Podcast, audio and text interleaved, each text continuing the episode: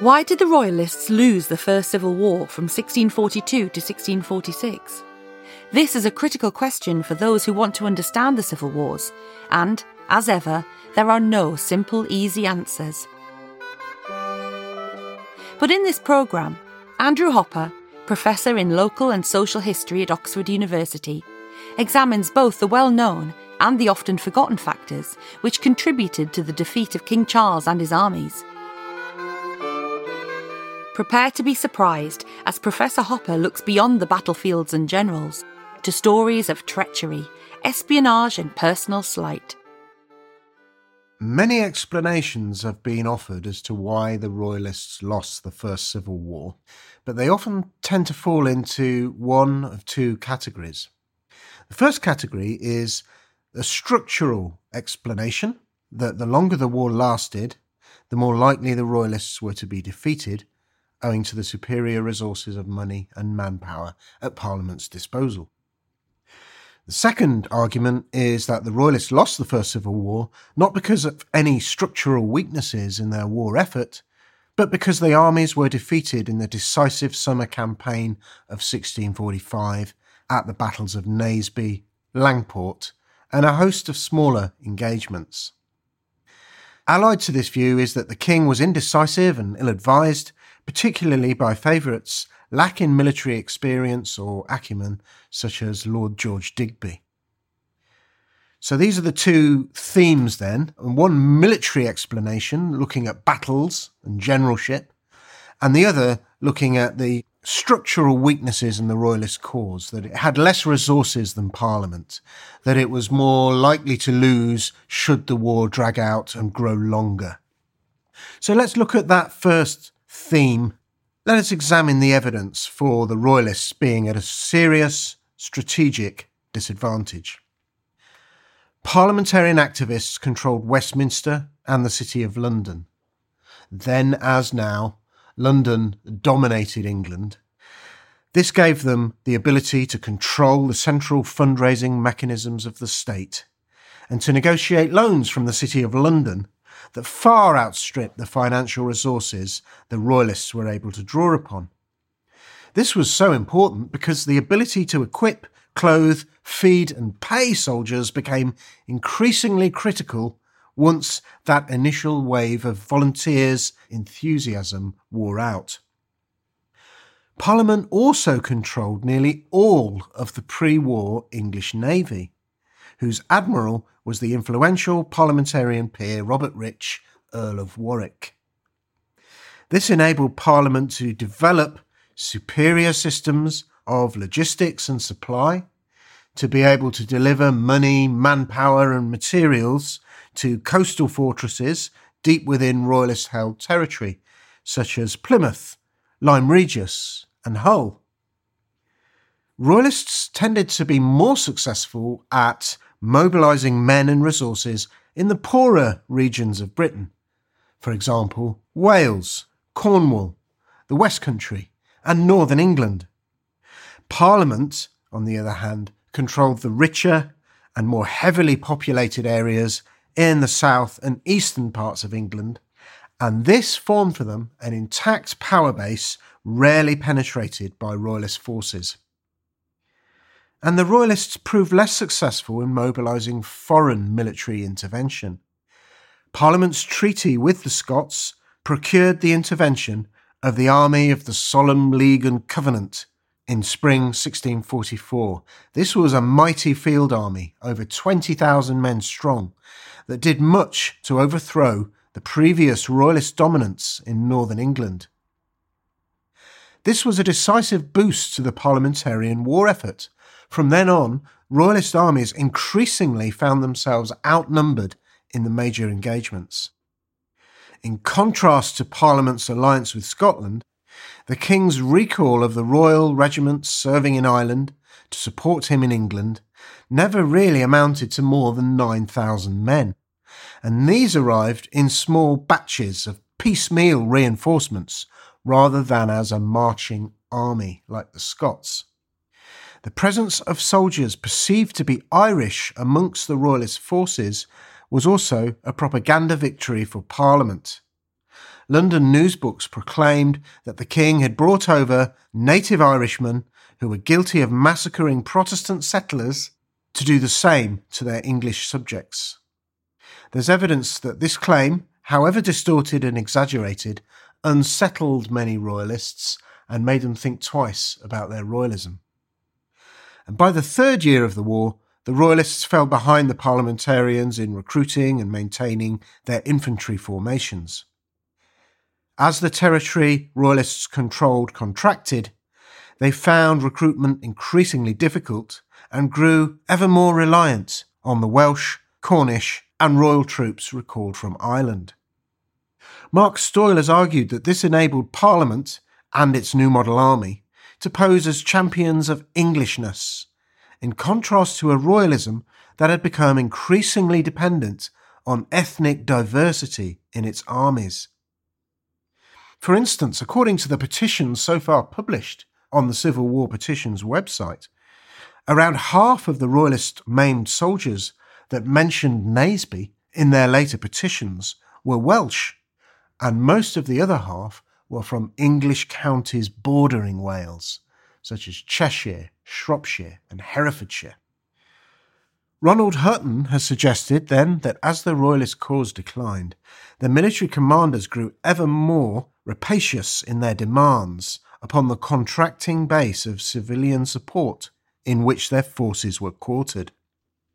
Demands for food, money, and shelter fell directly onto civilians who increasingly withheld this cooperation or even participated in clubman uprisings in defence of their homes and property.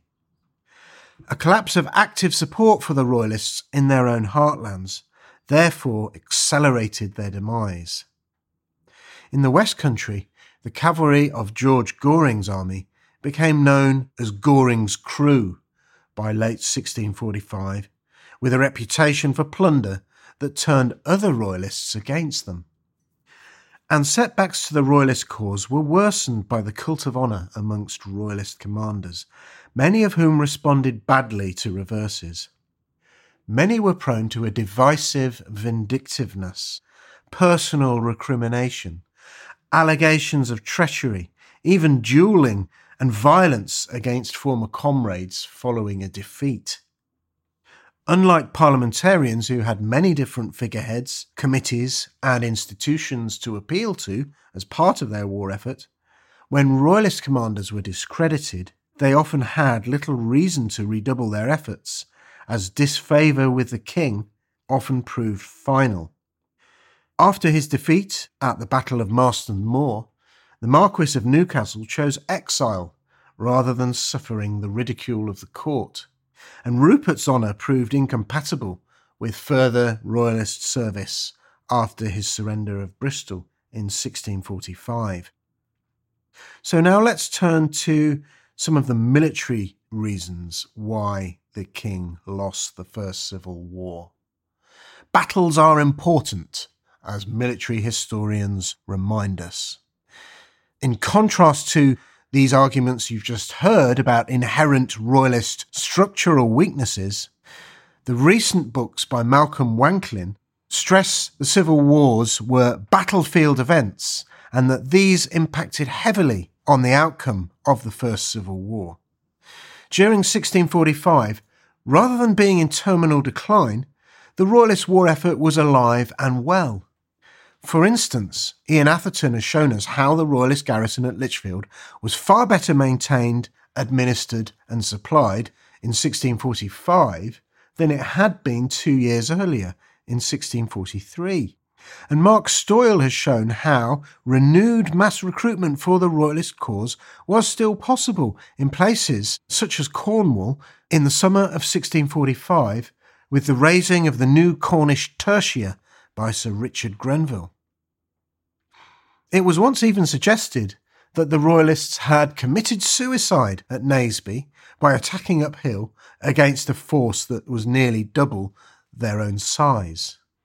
But recent work by Glenn Foard, Martin Marix Evans, and the Naseby Battlefield Project suggests this inevitability is misplaced. The forces were not so unevenly matched, And most of the New Model Army's infantry were untried conscripts, and they were badly shaken by the Royalist attack. Their commander, General Skippon, was badly wounded. General Ireton was captured. At one point, prospects of a parliamentarian victory looked remote. So Naseby was perhaps more of a close run thing than has been suggested.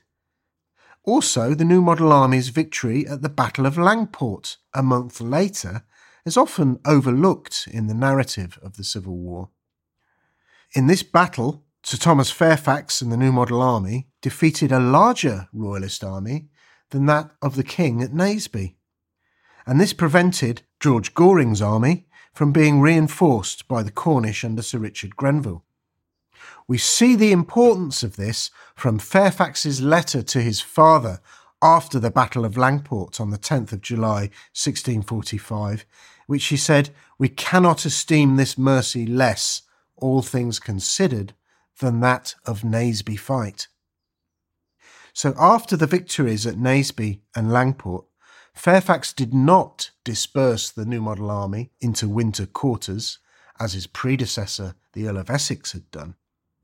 Now, possessing both the finances and the will, he maintained the pressure on the remaining Royalist forces and allowed them little time to recover. He developed better relations with civilian populations owing to the superior pay and discipline of his forces. He persuaded the Somerset Clubman movement to align with him. And his campaign to reduce the Cornish royalists was tactful, paying their surrendering soldiers to go home and lay down their arms, rather than taking revenge on them for Cornwall's royalist activism. When it became clear that he was not intending to punish the Cornish, many of the royalist gentry in Cornwall made terms with a treaty at Millbrook, leaving the royalist general, Ralph Hopton, isolated and with little choice but to surrender soon after. A new focus on landscape history has done much to shed new light on the decisive battlefield moments of the Civil Wars, as field walking, terrain reconstruction, and battlefield archaeology have deepened our understanding of the awful, bloody, and confused affairs that Civil War battles were. So we should not neglect the role played by the English countryside itself in deciding the outcome of the Civil Wars. It's important to remember that the landscape wasn't the backdrop for all of these military events, that the landscape itself shaped them. So it's worth understanding more about the historical terrain over which these battles were fought. For instance, fresh examination of the historical terrain at Naseby demonstrates that Cromwell's cavalry were drawn up very deeply over a narrow front, hemmed in by a rabbit warren. This meant the ground was covered in holes to the rabbits' burrows, making it dangerous for horses' hooves. It could therefore be argued that Cromwell's much celebrated control over his troopers was as much dictated by the landscape as by any of the legendary puritanical discipline that is often attributed to them. Cromwell was able to defeat the royalist Northern Horse under Marmaduke Langdale, ranged against him, and then have his troopers intervene against the royalist infantry purely because his cavalry outnumbered Langdale's two to one and was drawn up in much, much deeper formations. We should also consider news management as a prime factor in Parliament's victory. Jason Peacey, Joad Raymond, and other historians have shown how Parliament proved more adept at using print, propaganda, and paper bullets to bolster their cause. The Royalists were instinctively reticent about appealing for popular support in print. And we can see this in a famous quote from one of their generals, Sir Marmaduke Langdale. The Parliament is far too nimble for the King in printing. The common people believe the first story which makes impression in their minds, and it cannot be beaten out. But in time, the Royalists overcame this reserve, and they did produce the celebrated serial weekly newsbook Mercurius Aulicus, but their provincial printing presses in Oxford and York could never match the sheer volume of parliamentarian output coming from London. Print was able to mobilise the anti Catholic prejudices of many English subjects into supporting war against their king. A king who became widely regarded as irretrievably untrustworthy after his duplicitous correspondence, captured at Naseby, was published soon after the battle in the pamphlet The King's Cabinet Opened. A recent book by John Ellis, To Walk in the Dark, has argued that part of the reason for the Royalist defeat was that parliamentarians developed superior systems of military intelligence and espionage. This proved important in the prelude to the decisive battles of 1645, as well as in undermining several important Royalist garrisons. Sir Thomas Fairfax wrote to Speaker Lenthall at Nottingham on the 17th of February 1647 requesting that Parliament reward John Tarrant with a livelihood for him and his family for his scouting services in 1645. Fairfax remarked that Tarrant very often hazarded his life in bringing me from the enemy's quarters exact intelligence of their affairs. Tarrant had been sent to General Goring in the West by Secretary Nicholas at Oxford. When he returned to Oxford, Tarrant was sent to the king with all the papers and details about Goring's campaign in the West and the state of Oxford. Instead, Tarrant changed sides and presented all of this to Fairfax right before the Battle of Naseby. This enabled the New Model Army's swifter relief of Taunton, which otherwise would probably have been lost, and Fairfax wrote this was a seasonable and remarkable service to the kingdom. My book, Turncoats and Renegados, on the subject of side changing, argues that the military strategies of both sides, at the very highest level, so frequently hinged upon securing the surrender of towns and fortresses by encouraging their commanders to change sides. Whilst he was imprisoned in the Tower of London, the future parliamentarian general, George Monk, wrote in his Observations on Military and Political Affairs that the best way to take a town was by treachery. But when presented with their best chance of decisive victory in the summer of 1643, the Royalist sieges of Hull, Gloucester, and Plymouth hinged on this strategy, but in each case their hopes proved misplaced. In contrast, by 1645, Parliament's attempts to gain ground through subverting Royalist garrison commanders began to pay off. Local disputes between Royalists led to alienation and defections amongst those the king decided against. While treachery did not ultimately cause the Royalists to lose the war, by 1645 it clearly accelerated a loss of support in their heartlands. There was quarrelling and subversion within many royalist garrisons in the Western Marches and Wales and the West Midlands, which robbed the king of his capacity to rebuild after Naseby. As towns such as Shrewsbury, Monmouth, and Hereford fell to Parliament, royalist frustrations turned inwards, with garrison commanders demanding court martials and threatening duels to vindicate their honour a fatalism crept in amongst the royalists that treachery was their undoing. Alexander Brome was a Dorset poet and lawyer who composed 200 poem satires attacking enemies of Charles I. His poem On the Loss of a Garrison, a Meditation, illustrates this fatalism that crept into the royalist cause after Naseby. Town after town, field after field, this turns and that perfidiously doth yield. He's banded on the traitorous thought of those that Janus like look to him and his foes. In vain are bulwarks, and the strongest hold, if the besieger's bullets are made of gold. Trust not in friends, for friends will soon deceive thee. They are in nothing sure, but sure to leave thee. So the parliamentarians and royalists reacted differently to battlefield setbacks and defeat. After the destruction of his infantry at the Battle of Marston Moor, we've seen how the royalist viceroy of the north, the Marquis of Newcastle, took ship with some of his own officers into exile in Europe, reflecting he could not endure the laughter of the court. After the Restoration, Newcastle's wife, Margaret Cavendish, Duchess of Newcastle, wrote extensively to clear her husband from blame for the loss of Royalist North that it is remarkable that in all actions and undertakings, when my lord was in person himself, he was always victorious and prospered in the execution of his designs. Whatsoever was lost or succeeded ill happened in his absence and was caused either by treachery, negligence, or carelessness of his officers. There was such juggling treachery and falsehood in his own army and among some of his own officers, that it was impossible for my lord to be prosperous and successful in his designs and undertakings. This contrasts sharply with the behaviour of Newcastle's opponents in Yorkshire, the Fairfax family, after their crushing defeat at Adwalton Moor in 1643.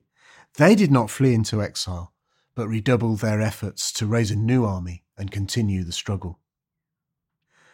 Another problem for royalist leaders was about their need to secure personal favour and the gratitude of the monarch.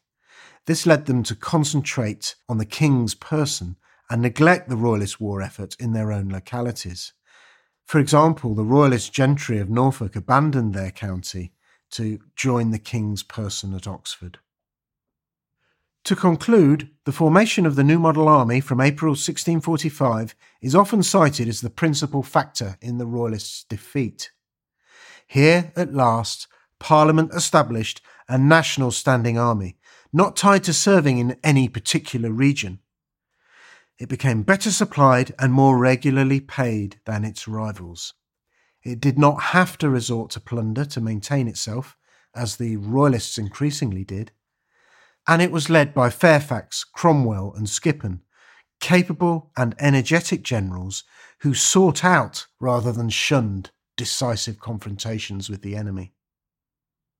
Yet, if this army had floundered at Naseby, as it so nearly did, Parliament's victory would have been far from assured, despite all of its advantages of territory, manpower, and resources. The fledgling New Model Army had plenty of political enemies at Westminster who would have jumped on a Royalist success at Naseby to eject Fairfax and Cromwell from command. A negotiated peace or an even longer, more protracted war might then have followed. So, in explaining the Royalist defeat, no single factor can be stressed in isolation. Parliament was able to bring superior manpower and resources to bear, but even this might not have been enough in the face of a decisive military defeat.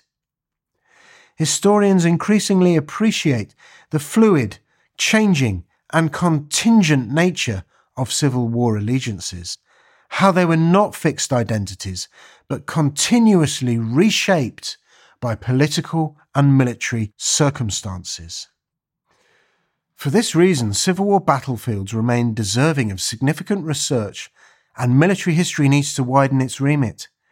A better understanding of Royalist failure will be gained through studying issues such as recruitment, mobilisation, pay and supply, along with how the social identity of the armies influence their commanders' strategies and their battlefield performance. We hope you enjoyed this talk. Do take a look at the programme notes, where you'll find resources including further reading and original sources. Other fascinating programmes answering some of the big questions of the British Civil Wars are available now on our website, worldturnedupsidedown.co.uk. In the first of these, Professor Edward Vallance of the University of Roehampton explores how far Charles I was personally responsible for the outbreak of the wars. In his second programme, he asks, why was Charles I executed? The answers, based on modern scholarship, may surprise you. While you're visiting the website, do register for our monthly newsletter, The World Turned Upside Down, to learn about all the new programmes which are coming